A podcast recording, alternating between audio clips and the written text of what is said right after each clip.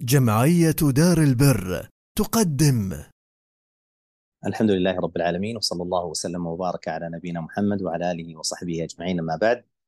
فأسأل الله سبحانه وتعالى أن يجعلني وإياكم مباركين أينما كنا وأسأله سبحانه وتعالى أن يجعلني وإياكم من يستمعوا القول فيتبعوا أحسنه. أولئك الذين هداهم الله وأولئك هم أولو الألباب. إخواني وأخواتي أبنائي وبناتي حديثي إليكم اليوم فيما يتعلق بالتواصل عبر الأداة الحديثة التي انتشرت في أيدي أكثر الناس. الكبار والصغار الذكور والإناث الغني والفقير النخبة وغير النخبة ألا وهو هذا الجهاز الهاتف أو ما يسمى الجوال أو بعض الناس يسمونه الموبايلي أيا كان. وما يتبع ذلك من مواقع التواصل الاجتماعي كما في الواتساب أو الفيسبوك أو تويتر أو الانستغرام أو غيرها من مواقع التواصل الاجتماعي التي انتشرت بين أيدي الناس. فأسأل الله سبحانه وتعالى أن يرزقني وإياكم الحق وأن يجري الحق على قلوبنا وألسنتنا إنه على كل شيء قدير. اولا أيها الإخوة والأخوات أبنائي وبناتي يقول الله عز وجل وسخر لكم ما في السماوات وما في الأرض جميعا منه. إن في ذلك لآيات لقوم يتفكرون. وقال سبحانه هو الذي خلق لكم ما في الأرض جميعا ثم استوى إلى السماء فسواهن سبع سماوات. كل ما أعطانا الله عز وجل في هذه الدنيا إنما هو نعمة من نعم الله عز وجل. تستوجب شكر الله سبحانه وتعالى. ومما سخره الله عز وجل لنا سخر لنا هذه الأجهزة، قال الله عز وجل لما ذكر الدواب السابقة الماضية قال بعد ذلك ويخلق ما لا تعلمون يخلق سبحانه وتعالى مما يسخره لكم مما لا تعلمون. قبل مئة سنة أو 200 سنة ما كان الإنسان يتصور أن ستكون عند هذا الجهاز الذي الآن أنا أكلمكم من مدينة رسول الله صلى الله عليه وسلم ويبث هذا في جميع أنحاء العالم. ما أحد يتصور ذلك لكن الله عز وجل بفضله وجوده وكرمه وإحسانه من وتفضل علينا. وها هنا لا بد أن الإنسان يستحضر أن هذه نعمة من الله عز وجل. قال الله عز وجل: وإذ تأذن ربكم لئن شكرتم لأزيدنكم. حينما تستحضر أن هذه نعمة تستشعر أن هذه نعمة تستوجب شكر الله سبحانه وتعالى. كثير من الناس حينما يتفكر في هذه الآلة وفي هذا الجهاز وما يتبعه من مواقع التواصل والتسهيلات التي تحصل لنا بسبب هذا الجهاز يذهب ذهنه إلى السبب البشري. يعني الجهة الفلانية هي التي اخترعته أو الشركة الفلانية هي التي اخترعته أو فلان من الناس هو, هو الذي اخترعه. ولا يخطر في قلبه شكر المنعم سبحانه وتعالى. لأن الشركة أو المخترع أو المؤسسة أيا كان هؤلاء ما استطاعوا أن يخترعوه إلا بتسخير الله سبحانه وتعالى لهم. الله عز وجل قال علم الإنسان ما لم يعلم هو الذي علمنا سبحانه وتعالى هو الذي علم البشرية كل شيء سبحانه وتعالى. ومما علمه البشرية علمهم أن يخترعوا هذا الجهاز. فيجب على كل واحد منا أن يحمد الله عز وجل وابتغي فيما قال الله عز وجل وإذ تأذن ربكم لئن شكرتم لأزيدنكم. وهذا يقودني أيها الإخوة والأخوات أبنائي وبناتي إلى أن من شكر الله عز وجل في هذا المقام وعلى هذا الجهاز وعلى هذه الآلة وعلى هذا التسهيل أن نشكر الله عز وجل بقلوبنا ونستشعر أن المنعم هو الله سبحانه وتعالى أن نستشعر الله أن نشكر الله عز وجل بألسنتنا أن نشكر الله بأعمالنا وأفعالنا. قال الله عز وجل اعملوا آل داود شكرا وقليل من عبادي الشكور. كيف تكون كيف يكون شكر النعمة؟ يكون شكر النعمة لله سبحانه وتعالى بأن تسخر هذه الآلة وهذا الجهاز وهذه النعمة في طاعة الله عز وجل. هذا شكر العمل. قدم معنا أن الشكر منه ما هو بالقلب منه ما هو باللسان ومنه ما هو بالعمل. شكر العمل أن تسخر هذه الآلة هذا الجهاز هذه النعمة فيما يرضي الله عز وجل. فيما أحله الله فيما أباحه الله وتجتنب ما حرم الله عز وجل. قال الله تعالى وابتغي فيما آتاك الله الدار الآخرة وابتغي فيما آتاك الله. أي شيء أعطاك الله آتاك الله تفضل به الله عز وجل عليك سبحانه وتعالى. أنعم الله به عليك. ما شكره؟ ما المقابل لذلك؟ قال الله عز وجل وابتغي فيما آتاك الله الدار الآخرة. كل ما أعطاك الله عز وجل الأصل أن تجعله في طاعة الله أن تجعله فيما يرضي الله. لا أن تجعله فيما يسخط الله. قال الله عز وجل وابتغي فيما آتاك الله الدار الآخرة ولا تنس نصيبك من الدنيا. الله عز وجل لا يمنعنا أن نستخدم هذه الأجهزة وهذه النعم فيما فيه نفعنا بل فيما فيه متعتنا بشرط ألا نتجاوز ذلك إلى ما يسخط الله عز وجل ويغضبه. وهذه هي القاعدة الرئيسية التي يندرج تحتها كل ما سنتكلم عنه. القاعدة الرئيسية في هذا الباب كيف يكون الجوال أو جهاز التواصل أو أداة التواصل أو الهاتف كيف يكون نعمة ولا يكون نقمة. القاعدة في ذلك والأساس في ذلك الذي يندرج عنه كل الكلام الذي سيأتي القاعدة في ذلك وابتغي فيما آتاك الله الدار الآخرة ولا تنس نصيبك من الدنيا يعني الأصل أن تجعل هذا فيما يرضي الله فيما يحبه الله عز وجل فيما آمر الله عز وجل فيما شرعه الله عز وجل ولا بأس أن تستمتع به وأن تنتفع به دنيويا بشرط ألا تقع فيما يسخط الله عز وجل وألا تقع فيما يغضب الله سبحانه وتعالى. لذلك أيها الإخوة والأخوات أبنائي وبناتي سأتكلم في ما بقي سأتكلم في المحاضرة إن شاء الله تعالى أو في الوقت القادم من المحاضرة في عدة عناصر. العنصر الأول المضار الكثيرة التي وقع فيها بعض الناس والعياذ بالله بسبب هذا الجهاز بسبب هذه النعمة التي قلبوها إلى نقمة والعياذ بالله. بسبب الهاتف بسبب الجوال. ولماذا نبدأ بالمضار؟ لأن العلماء يقولون التخلية ثم التحلية. يعني لما نقول المضار حتى الإنسان يبتعد يبتعد عن هذه الأسباب التي تؤدي إلى أن هذا الجهاز يكون نقمة علينا والعياذ بالله. الأمر الأول أن كثيرا من الناس صار يتلقى دينه وأفكاره وتصوراته من هذا الجهاز بدون انتقاء أي معلومة تصل إليه في دينه في ربه في نبيه محمد صلى الله عليه وسلم في معتقده في تصوراته في أفكاره عنده استعداد انه يقبلها والعياذ بالله. ومعلوم أيها الإخوة والأخوات أبنائي وبناتي أن هذه الأجهزة يضع كل الناس أفكارهم واعتقاداتهم وتصوراتهم فيها ويبثونها من الملاحدة عباد الصليب عباد الأوثان عباد الأصنام عباد البقر عباد القبور الذين ينكرون وجود الله عز وجل الذين ينكرون ربوبية الله الذين ينكرون ألوهية الله الذين ينكرون أسماء الله وصفاته الذين يسخرون بالإسلام الذين يسخرون بالنبي صلى الله عليه وسلم الذين يشككون المسلمين في دينهم وفي إسلامهم. والله الذي لا إله غيره يا إخواني وأخواتي وأبنائي وبناتي أن رأينا فئاما من الناس خرجوا من الإسلام إلى الكفر بسبب هذا الجهاز. وناس خرجوا من السنة إلى البدعة بسبب هذا الجهاز.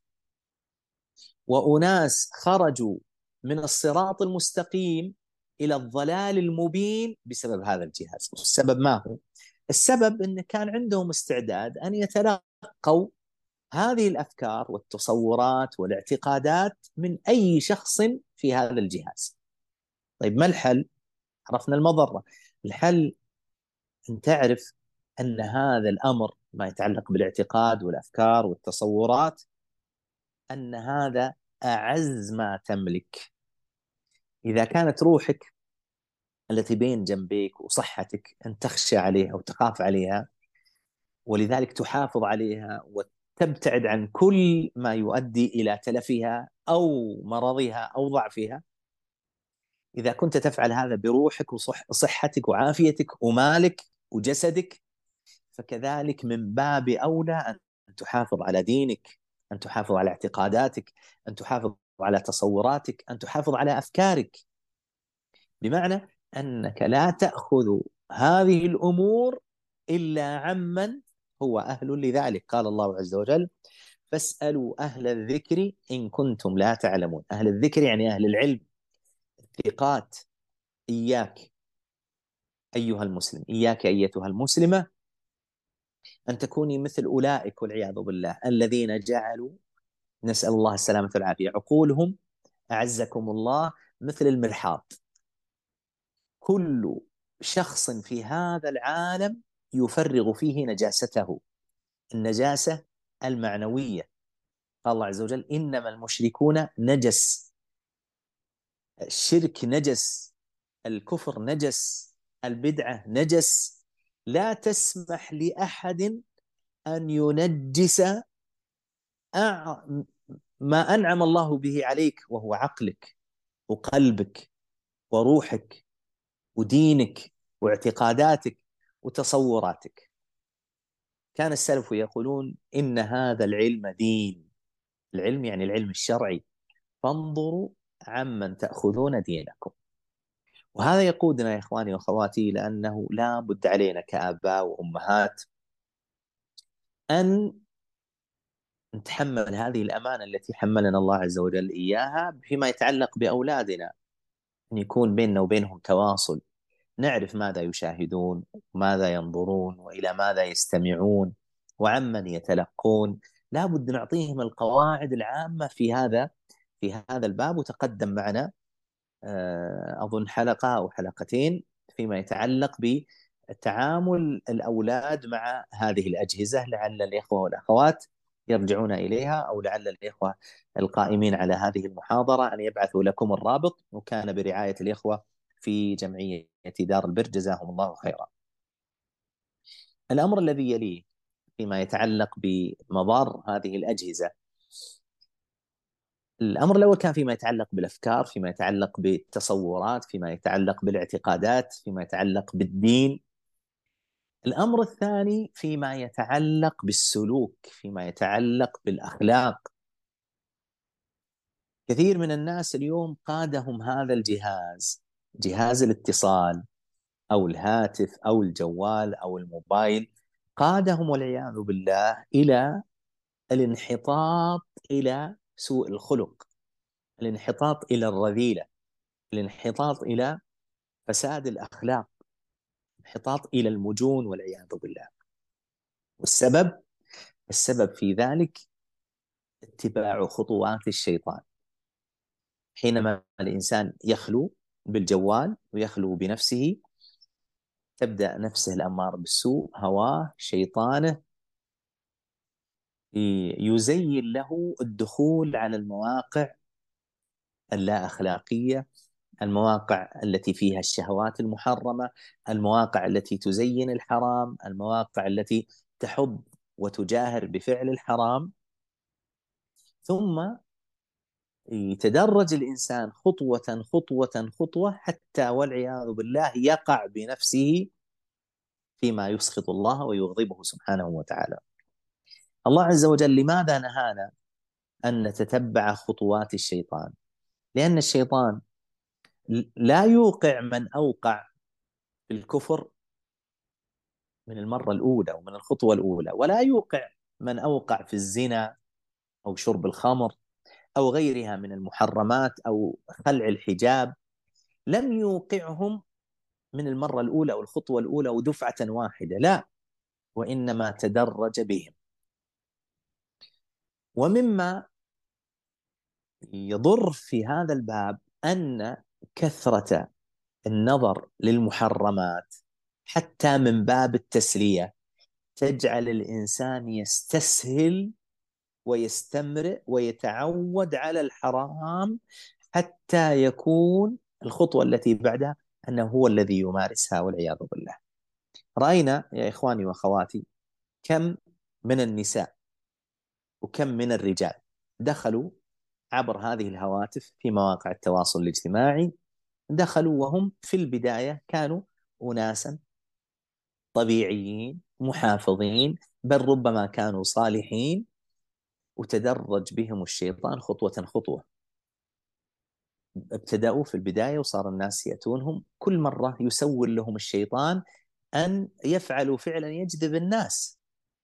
وأحيانا يسول لهم الشيطان أن المعصية هي التي تجلب الناس إليك وتجلب المتابعين وتجلب الشهرة كم من رجل بدأ ودخل في هذه المواقع بعقله ودينه وصلاحه وأخلاقه ثم تدرج به الشيطان حتى أضاع دينه وأضاع أخلاقه وأضاع عقله والعياذ بالله.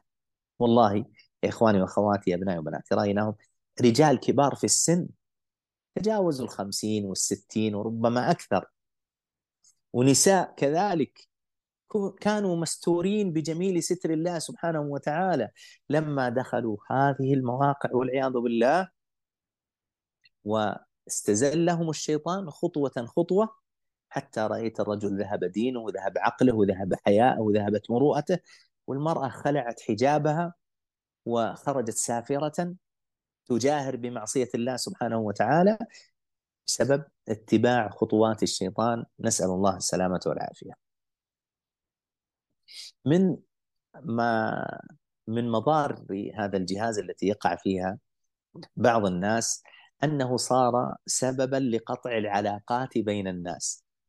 يعني الأجهزة يعني قبل الأجهزة كان الناس يتواصلون تواصلا مباشرا وكانوا يتزاورون كانوا آه، يخرجون مع بعض وكانوا يتشاركون في احتفالاتهم أفراحهم وأحزانهم.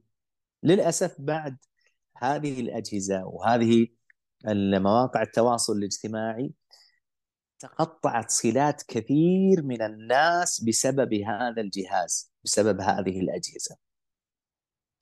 وصار يعني حل محل التواصل التقاطع.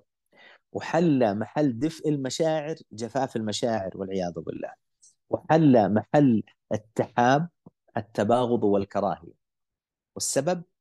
السبب أنهم استغنوا بهذه الأجهزة عن التواصل المباشر مع الوالدين مع الإخوة مع الأخوات مع الأقارب مع الرحم.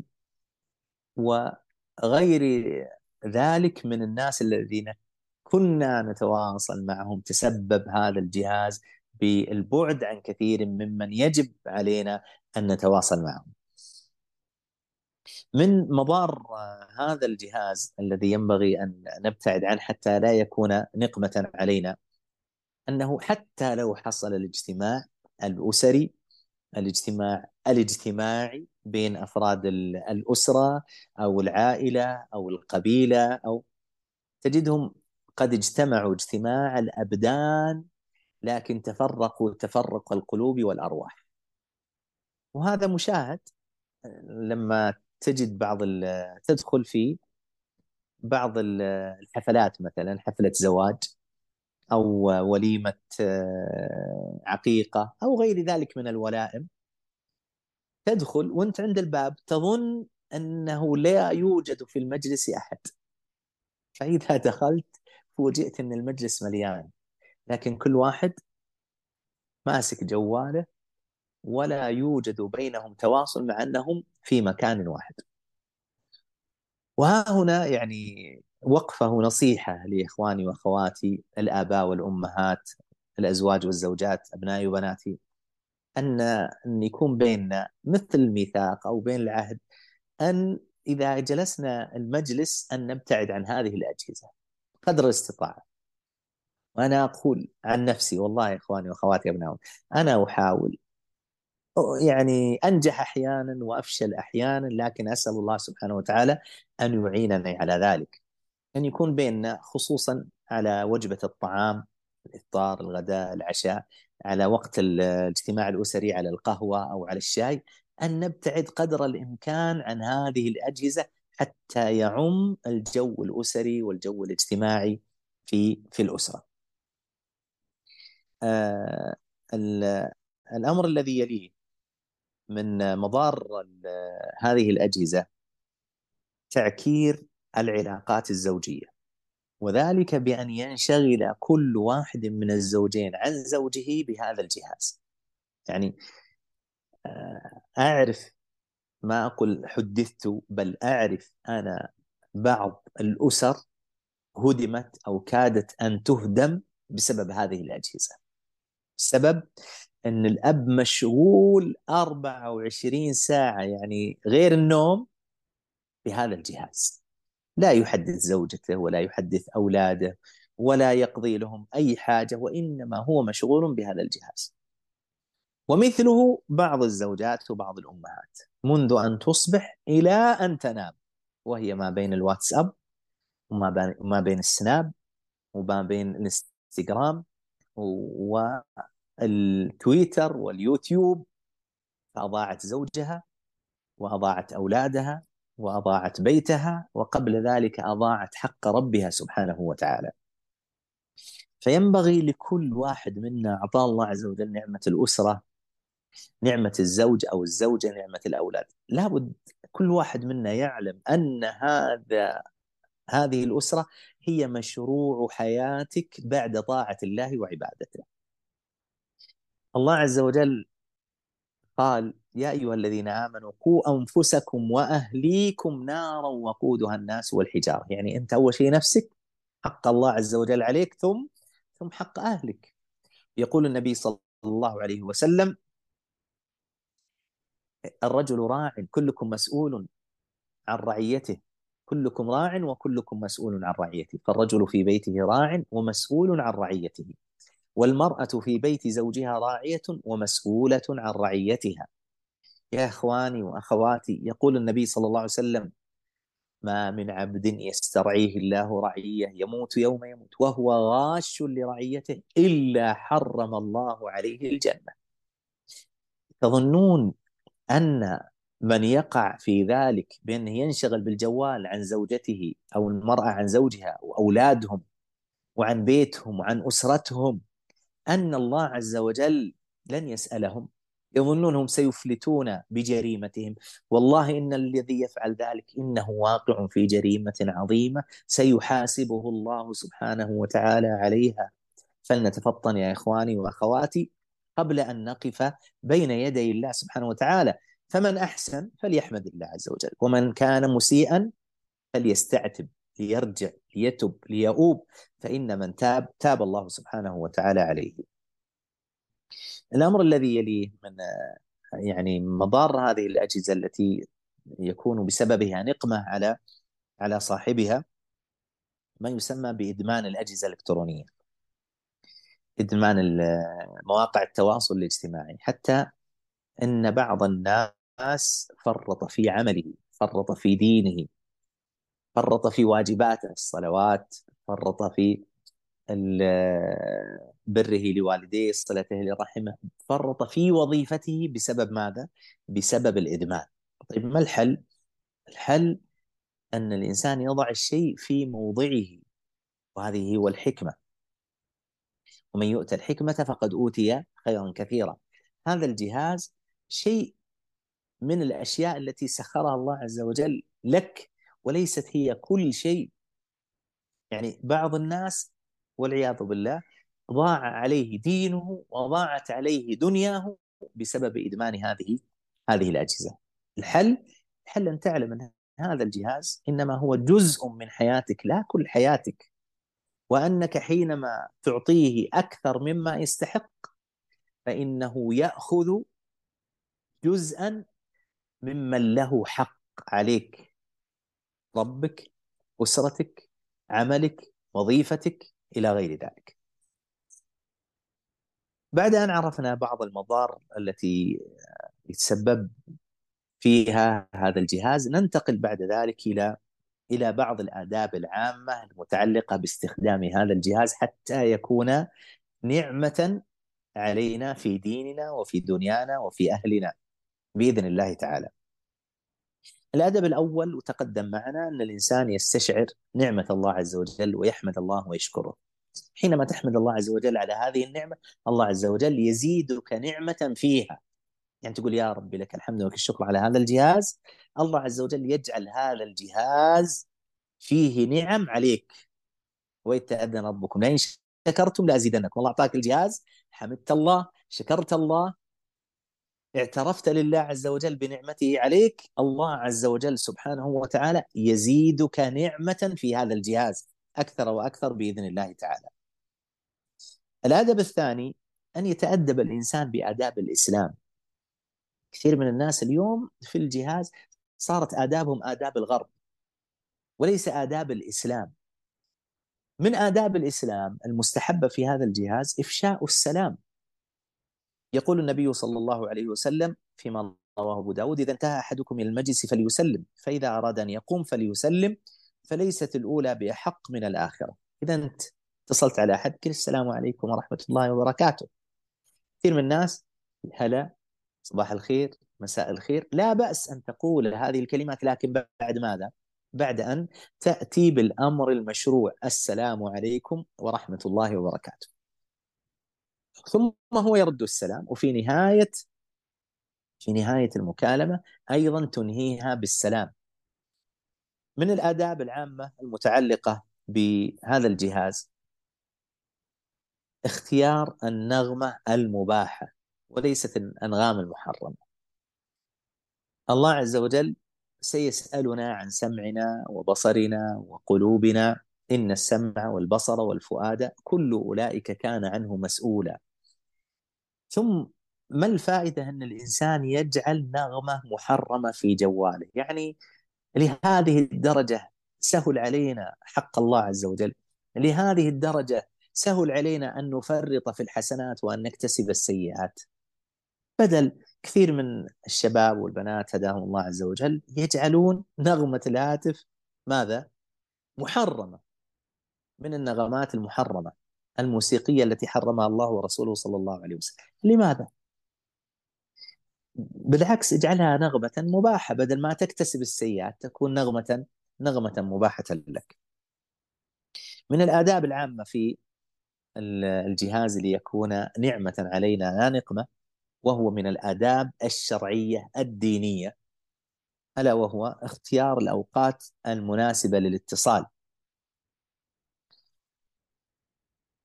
فكثير من الناس لا يراعي أوقات الاتصال والتواصل مع الناس. يعني يا أخواني وأخواتي والله إني افاجئ أحيانا بعض الإخوة والأخوات عفى الله عني وعنهم يتصل في آخر الليل. يتصل في آخر الليل ولما يتصل عليك أحد في آخر الليل تتوقع أن هناك أمر يعني خطير يعني أمر يعني يحتاج يعني لا يمكن إيش؟ لا يمكن تأخيره. فحينما ترد تجد انه أمر ماذا؟ للأسف انه أمر ليس بذاك الأهمية. ودائما أقول للإخوة والأخوات الذين يقعون في ذلك أنه يجب على كل واحد منا أن يختار الوقت المناسب لاتصاله. الله عز وجل ورسوله صلى الله عليه وسلم جعل لنا أوقات نستأذن فيها. وما ندخل على على أهلينا مباشرة دون دون استئذان. انظروا كمال الشريعة انظروا تنظيم الشريعة انظروا ترتيب الشريعة. كذلك أنت لما تعرف أن هذا وقت لا يناسب الاتصال ينبغي عليك أن لا أن لا تتصل. من الآداب العامة في ذلك التماس العذر لأخيك. إذا ما رد عليك إذا ما رد على اتصالك إذا ما رد على رسالتك. والله عز وجل ورسوله صلى الله عليه وسلم أمرانا بحسن الظن. ونهونا عن سوء الظن. فالواجب على المسلم أن يعذر أخاه. وها هنا لطيفة. أنت إذا عذرت الناس سخر الله لك الناس ليعذروك. إن أحسنتم أحسنتم لأنفسكم. وإن أسأتم فلها. كما تدين تدان. كل واحد منا يكون مشغول كل واحد منا أحيانا ما يكون مشغول لكنه لا يستطيع الرد. لا يستطيع الرد بسبب ماذا؟ إما بسبب أن عنده مشكلة. وهو يعني داخل تحت ضغط هذه هذه المشكلة. قد يكون هذا وقت راحته غير المعتاد. يعني في ناس راحتهم غير الوقت المعتاد. يعني في ناس ما يجدون وقتا ينامون في الليل تجده ينام في النهار. في بعض الناس يعانون أحيانا من أمراض ما يسمى بالاكتئاب أو طيف اكتئاب أو زعل أو أي شيء من هذه اللي تعتري الإنسان كبشر. ما يستطيع أحيانا الإنسان أن يرد على جواله. أحيانا الشخص الذي تتصل عليه لا يستطيع أن يرد على جواله لأنه لو رد على جواله كل من اتصل به أو راسله في الواتساب لو رد عليهم ما ما كفى عمرك كله. وهذا فيما يتعلق ب يعني أقول لكم يا إخواني اخواتي أبنائي وبناتي هذا مثل المشايخ مثلا مشايخنا وفقهم الله طلبة العلم علمائنا الدعاة. أنا أعرفهم والله مشايخ بعض مشايخنا تأتيهم أكثر من ألف رسالة مئات الاتصالات في اليوم. فإذا لم نعذر هؤلاء من نعذر؟ المقصود أن نبتعد عن سوء الظن كما قال الله عز وجل يا أيها الذين آمنوا اجتنبوا كثيرا من الظن إن بعض الظن إثم. فإذا ما رد عليك أخوك ما ردت عليك أختك فالتمس لهم عذرا لعل له عذرا وأنت تلومه. الأدب الذي يليه الحذر من وقيعة الشيطان الحذر من شبكة الشيطان وهي العلاقات المحرمة بين بين ال الزوج بين الجنسين بين الذكر والأنثى. يعني الإنسان من الآداب أن يبتعد عن التعامل مع الجنس الآخر لغير حاجة. والله عز وجل لما أمر النساء قال ولا تخضعن بالقول فيطمع الذي في قلبه مرض وقلن قولا معروفا ينبغي على المرأة أن ما تكلم الرجل الأجنبي إلا لحاجة. وإذا كلمته أن تكلمه بقول معروف بعيد عن ماذا؟ بعيد عن ترقيق الكلام عن تغنج في الكلام الذي يؤدي إلى ماذا؟ تطلع من في قلبه مرض إلى والعياذ بالله العلاقة المحرمة أو ما دونها نسأل الله السلامة والعافية. وليتذكر المسلم والمسلمة قول الله عز وجل: وإن عليكم لحافظين كراما كاتبين يعلمون ما تفعلون. من الآداب العامة في استخدام الجوال ليكون نعمة علينا التثبت قبل إرسال الرسالة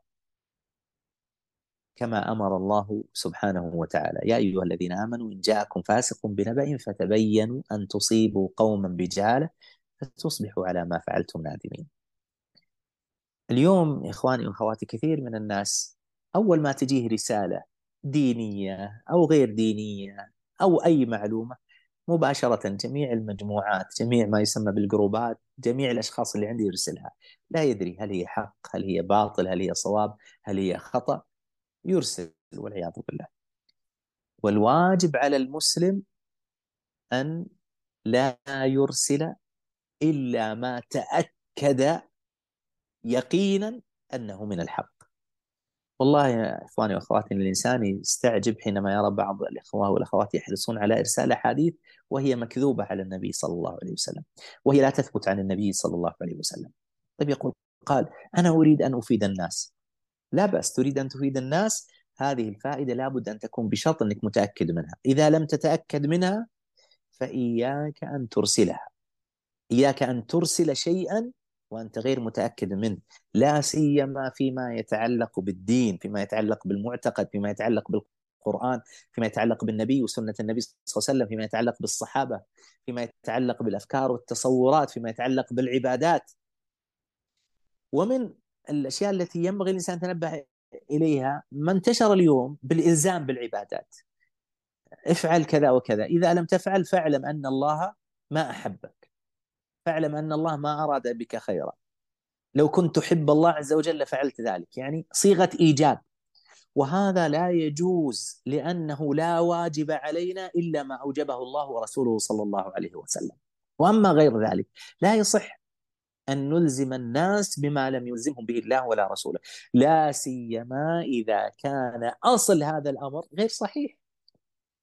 المقصود يا أخواني وأخواتي أنت إذا لم ترسل لن يسألك الله سبحانه وتعالى. لكن إذا أرسلت كذبا أو خطأ فأنت غير معذور سيسألك الله عز وجل. سيقول لك لماذا أرسلته؟ ماذا ستقول بين يدي الله عز وجل؟ وهو خطأ وهو مما يبغضه الله عز وجل مما لا يحبه الله مما هو كذب على الله وعلى رسوله صلى الله عليه وسلم ولعل في هذا القدر كفاية أسأل الله سبحانه وتعالى أن يرزقني وإياكم العلم النافع والعمل الصالح إنه على كل شيء قدير وآخر دعوانا الحمد لله رب العالمين وصلى الله وسلم وبارك على نبينا محمد وآله وصحبه أجمعين. جزاكم الله خيرا شيخنا الفاضل ونفع الله بكم. آه، نطرح عليك بعض الأسئلة. نفع الله بكم شيخنا. آه، شيخنا حفظكم الله. آه، سؤال. تقول الأخت السائلة هل تعرف تطبيق ديني تنصح الناس به للاستفادة منه؟ والله يعني من الأشياء اللي يعني في هذا الباب التطبيق المتعلق مثلا بالقرآن. يوجد مصحف مجمع الملك فهد لطباعة المصحف الشريف لمن أراد أن يعني يعني جهة موثوقة فيما يتعلق بالقرآن. وفيما يتعلق بسنة النبي صلى الله عليه وسلم يوجد تطبيق الشروح أو تطبيق السنة لمؤسسة الملك عبد الله. أنا أقول هذا مو للحصر لكن هذا الذي أستحضره هذا الذي أستخدمه. يعني لا أحد يتهمني يقول جايب للملك فهد وجايب للملك عبد الله. لأن هذا الذي أستخدمه وهو هذا الذي في جهازي يعني فيما يتعلق بالقرآن تفاسير القرآن موجودة ولله الحمد في هذا التطبيق. أيضا أحاديث النبي صلى الله عليه وسلم وشروح أحاديث النبي صلى الله عليه وسلم. هذا الذي أنا أستحضره. نعم. شكر الله لكم شيخنا. هنا سؤال أيضا. آه، أخي يريد أن يتزوج من فتاة يتواصل معها ويقول أنا أريدها بالحلال. ماذا تنصحنا أن نفعل؟ أنصحكم آه، يعني إذا كان الشاب هذا متعلق بها وهو يريد الحلال فبادروا إلى أن تزوجوه بالحلال. لا قدر الله أن يقع شيء بالحرام. لأن بعض الآباء والأمهات للأسف يعرف أن ولده تكون نيته طيبة ويريد الحلال. قد يكون ارتكب خطأ. قد يكون يعني آه، تجاوز في الاتصال. هذا لا شك أنه خطأ. لكن ينبغي على الآباء والأمهات أن يقدروا أنهم إذا لم يحققوا لهم هذا الأمر بالحلال أنه قد يتطور إلى الحرام. والمصيبة تدرون ماذا يا إخواني وأخواتي؟ من الآباء والأمهات. إن بعض الآباء والأمهات نسأل الله السلامة والعافية هان عليهم دينهم حتى وش يقولون؟ يقولون لا يبقى بالحرام ولا يتزوج. أعوذ بالله نسأل الله السلامة والعافية. وهذا يدل على ضعف الإيمان في قلوب من فعل ذلك. نسأل الله السلامة والعافية. نعم قد يكون الولد أخطأ أو البنت أخطأ لكنهم هم يريدون الحلال نيسر لهم الحلال ونفتح لهم أبواب الحلال. خير من أنهم يستمروا في الحرام أو أن يقعوا في حرام أعظم من ذلك. ولا حول ولا قوة إلا بالله. نعم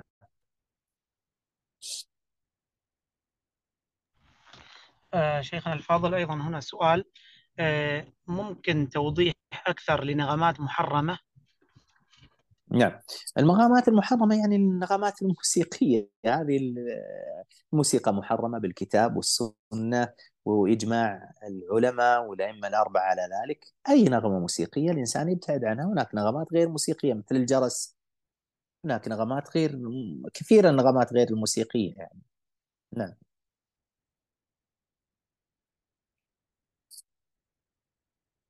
سم آه نعم. أيضا هنا شيخنا آه يقول السائل آه دلني على طريقة مقنعة لأنصح زوجي أو سائلة. دلني على طريقة مقنعة لأنصح زوجي آه لأنصح زوجي بها للابتعاد عن إدمانه بالهواتف والتواصل الاجتماعي طوال الوقت. نعم. آه، أعظم وصية هي الدعاء. ادعي له في الليل والنهار في صلاتك في صيامك في عمرتك في حجك. في آخر ساعة من الجمعة في آخر ساعة من الليل ادعي له أن الله عز وجل يهديه ويرد الحق ردا جميعا فيه بشر طبيعيين بشر طبيعيون صاروا أنبياء عليهم الصلاة والسلام. صاروا رسل بدعوة. مثل زكريا لما دعا لولده يحيى ومثل موسى لما دعا لأخيه هارون ومثل إبراهيم لما دعا لأولاده ودعا للنبي صلى الله عليه وسلم. يقول النبي صلى الله عليه وسلم أنا دعوة أبي إبراهيم. ادعي الله عز وجل أن الله يهدي زوجك. الأمر الثاني أنا أحذر إخواني وأخو... أحذر أخواتي أحذر بناتي أحذر الزوجات أن تعامل زوجها معاملة الأم لولده يا أخواتي يا بناتي هذه الطريقة في التعامل تنفر الأزواج. إياك أن تكوني في مقام الأم أن تكوني في مقام المربية. أن تكوني في مقام تضعي نفسك في مقام المصلحة لزوجك. نعم أنت مصلحة بس لا تتظاهرين على أنك ماذا؟ أنا اللي سأصلحك أنا الذي سأربيك أنا التي سأعلمك مثل أمك أنا التي سأجعلك تمضي على الصراط المستقيم. لا. أنت كوني مع زوجك من باب الاستشارة من باب التذكير لا من باب الفرض والإلزام حتى لا ينفر. فبعض الأخوات هداهن الله من الزوجات أخواتي وبناتي تختار الوقت غير المناسب لاستصلاح زوجها لتنبيه زوجها. الرجل غضبان أو حتى مشغول بجواله تقوم ترفع صوت أنت 24 ساعة الجوال مهملني ومهمل أولادي ولا تعرف شو اللي صاير في هذا البيت. هذا يسمى تنفيس هذا يسمى انتقام هذا ما هو بيسمى إصلاح. الله عز وجل قال لموسى وهو يكلم فرعون الكافر فقولا له قولا لينا لعله يتذكر أو يخشى. أحد العلماء جاء لأحد الخلفاء فقال إني سأعظك وسأغلظ عليك فتحملني قال لا لا لا لا تغلظ ولا شيء. الله عز وجل قال لموسى فقولا له قولا لينا لعله يتذكر ويخشى وأنا لست بأشد من فرعون وأنت لست بأحسن من موسى وهارون. وهذا اللي يقول لي يا أخواتي تريدين تنصحين لزوجك؟ ابدأي بالدعاء اختاري الوقت المناسب. لا تكرري كثيرا الزن. 24 ساعة اترك الجوال اترك الجوال اترك الجوال. لا. اجعليها من بين فترة وفترة. يقول ابن مسعود كان النبي صلى الله عليه وسلم يتخولنا بالموعظة. إيش معنى يتخولنا؟ يعني ما بين فترة وفترة مو بكل يوم في كل ساعة. لما؟ قال مخافة السلامة علينا. فانت اختاري الوقت المناسب نفسيتك قاعد أنت وياه تقهوين مبسوط مرتاح جاي خبر سعيد. يعني المهم تكون نفسيته طيبة تستطيع ان إيش تذكرينه ترسلين له رسالة ترسلين له مقطع.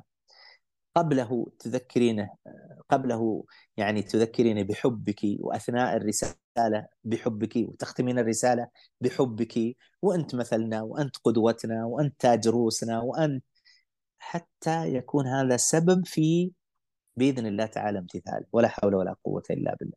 نعم. أيضا هنا سؤال شيخنا.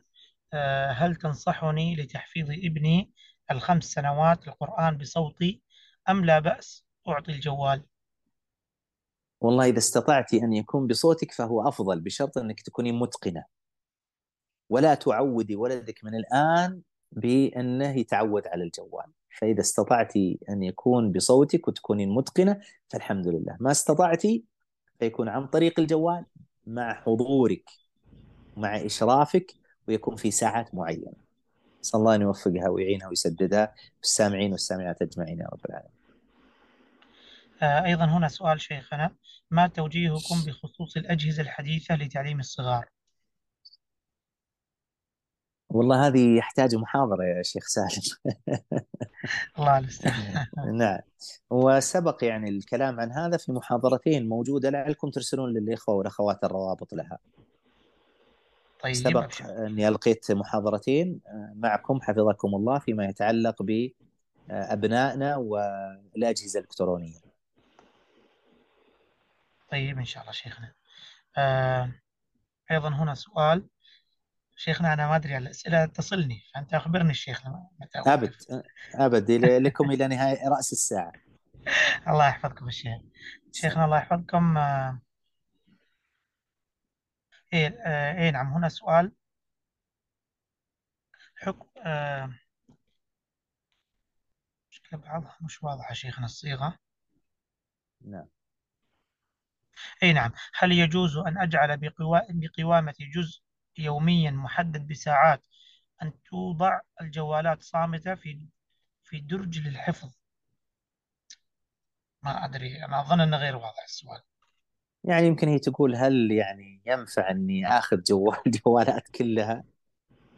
آه. واضعها يعني أضعها في مكان. يعني أنا أعرف أحد يعني أحد يعني الناس المشهورين جدا يعني يمكن ما يحب إني أقول اسمه والمعروفين يعني. عنده طريقة في جمعة الأسرية مع عياله الأسبوعية. يعني هو هو جد عنده أبناء وبنات وعنده أحفاد وحفيدات. إذا اجتمعوا الاجتماع الأسري الأسبوعي حاط سلة.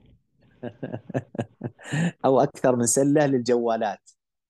إذا جو قال حطوا جوالاتكم على الصامت حطوها في هذه السلة. إلين ننتهي من جلستنا ووجبة الغداء الأسبوعية ثم بعد ذلك بعد ما ننتهي كل واحد ياخذ جواله. يعني هذا من الطرق أنا في ولله الحمد مما من الله عز وجل به علي أني أحاول خصوصا في وجبة الأكل أني أطلب من الجميع الابتعاد عن عن أجهزتهم. وللأسف يعني أنا يعني أعترف لكم أحيانا أنا يعني يعني اسال الله عز وجل يتوب علي. أحيانا الإنسان يسهى يعني لا شعوريا يطلع جوال. فاسال الله عز وجل أن يصلح أحوالنا إنه على كل شيء قدير. آه شيخنا هنا سؤال أيضا. سؤال عام هل يجوز الحب هكذا؟ فما أدري. نعم يجوز الحب. تحب الله وتحب رسوله تحب أبوك وتحب أمك وتحب زوجك وتحب زوجتك وتحب أولادك تحب أخوانك وأخواتك. الرجل يحب أصدقائه وزملائه والبنت تحب صديقاتها وزميلاتها. الحب جزء من الإنسان جزء من البشرية. الله عز وجل قال يحبهم ويحبونه سبحانه وتعالى. لا يؤمن أحدكم حتى أكون أحب إليه من والده وولده والناس أجمعين يقول النبي صلى الله عليه وسلم. فالحب عاطفة بشرية. الإنسان لا يكمل إلا إذا أحب واحبه الناس. إذا أحب الناس وأحبه الناس. إن تحب والدك وأمك وتحب أولادك. والدك وأمك يحبونك وأولادك يحبونك. تحب زوجتك وزوجتك تحبك. هذا هو الكمال البشري. خلق لكم من أنفسكم أزواجا لتسكنوا إليها وجعل بينكم مودة ورحمة. الحب لعل الأخت تسأل عن الحب بين الجنسين الذكر والأنثى. الحب لا يستأذن. يعني في أحيانا أنت تشوف في حياتك أنك تحب بدون أصلا ما يكون بينكم أي موقف. اللي يسمى في عالم الحب الحب من أول نظرة. فالحب في أصله مباح إلا ما حرمته الشريعة. مثل إنسان يحب أعداء الدين والعياذ بالله. كون الذكر يحب الأنثى والأنثى تحب الذكر الأصل أن هذا مباح إلا إذا أدى لمحرم. هل هذا الحب سيؤدي إلى تواصلهم غير المشروع؟ سيؤدي إلى النظر المحرم سيؤدي إلى فعل محرم سيؤدي إلى فاحشة محرم هنا يكون ممنوعا ومحرما. أما إذا كان الحب لم يقع بسببه شيء محرم فهذا لا بأس به. لكن كيف طيب؟ يحصل غاية هذا الحب المباح الجائز الذي هو من الطبيعة البشرية غايته أن يكون بالحلال بالزواج. يا معشر الشباب من استطاع منكم الباءة فليتزوج. فإنه أغض للبصر وأحصن للفرج. نعم. آه، جزاك الله خيرا شيخنا. وهنا نأخذ سؤال شفهي إي نعم اخر نعم. إي نعم. ربيع بن عبد الرحمن. ممكن تفتح الميكروفون وتسأل الشيخ؟ الأخ ربيع. اليوم ما سمعتنا أصوات الحضور الشيخ سالم. أي لأن الآن رفعوا يعني ما وصلتني أسئلة أخرى صوتية إلا الآن. نعم سم شيخي. الأخ ربيع تفضل. الله حياكم الله أخوي السلام ربيع. عليكم ورحمة الله وبركاته. وعليكم السلام ورحمة الله وبركاته. كيف حالك يا شيخ؟ يا هلا وسهلا بأخوي ربيع. جعل الله أيامك ربيع والمشاهدين والمشاهدات. أنا ربيع من الجزائر. حياك الله أخوي ربيع حياك الله وحيا الله الإخوة والأخوات من الجزائر جميعا أهلي وإخواني وأخواتي. يا شيخ أنا رأيت إحصائية اليوم أن في بلدية من البلديات في خلال عشرة أيام 70 حالة طلاق. فما هي الحل لهذه المشاكل يا شيخ لكي ننشرها وينقص هذا الأمر؟ نعم. والله أنا أخوك هذا هذا الموضوع ما يصح أن يكون في آخر دقيقة من هذا الموضوع ما يتعلق بالطلاق مشاكل الطلاق كيف نبتعد عن الطلاق؟ هذا يحتاج إلى يحتاج إلى محاضرة خاصة أو محاضرتين أو ثلاث وأنا أجعل هذا في عهدة الإخوة والأخوات في جمعية دار البر. يعني كيف كيف نجعل زواجنا ناجحا؟ كيف كيف نقلل نسب الطلاق؟ نجعل محاضرة كاملة عن أسباب الطلاق؟ كيف نبتعد عن وسائل أسباب وسائل الطلاق؟ أسأل الله عز وجل أن يعين علينا. نعم. أبشر شيخنا إن شاء الله. إن شاء آه الله. تعال. ناخذ السؤال الأخير شيخنا شفيع لا بأس. لا آه عندي الأخ عبد اللطيف الطويل. أخ عبد اللطيف ممكن تفتح الميكروفون؟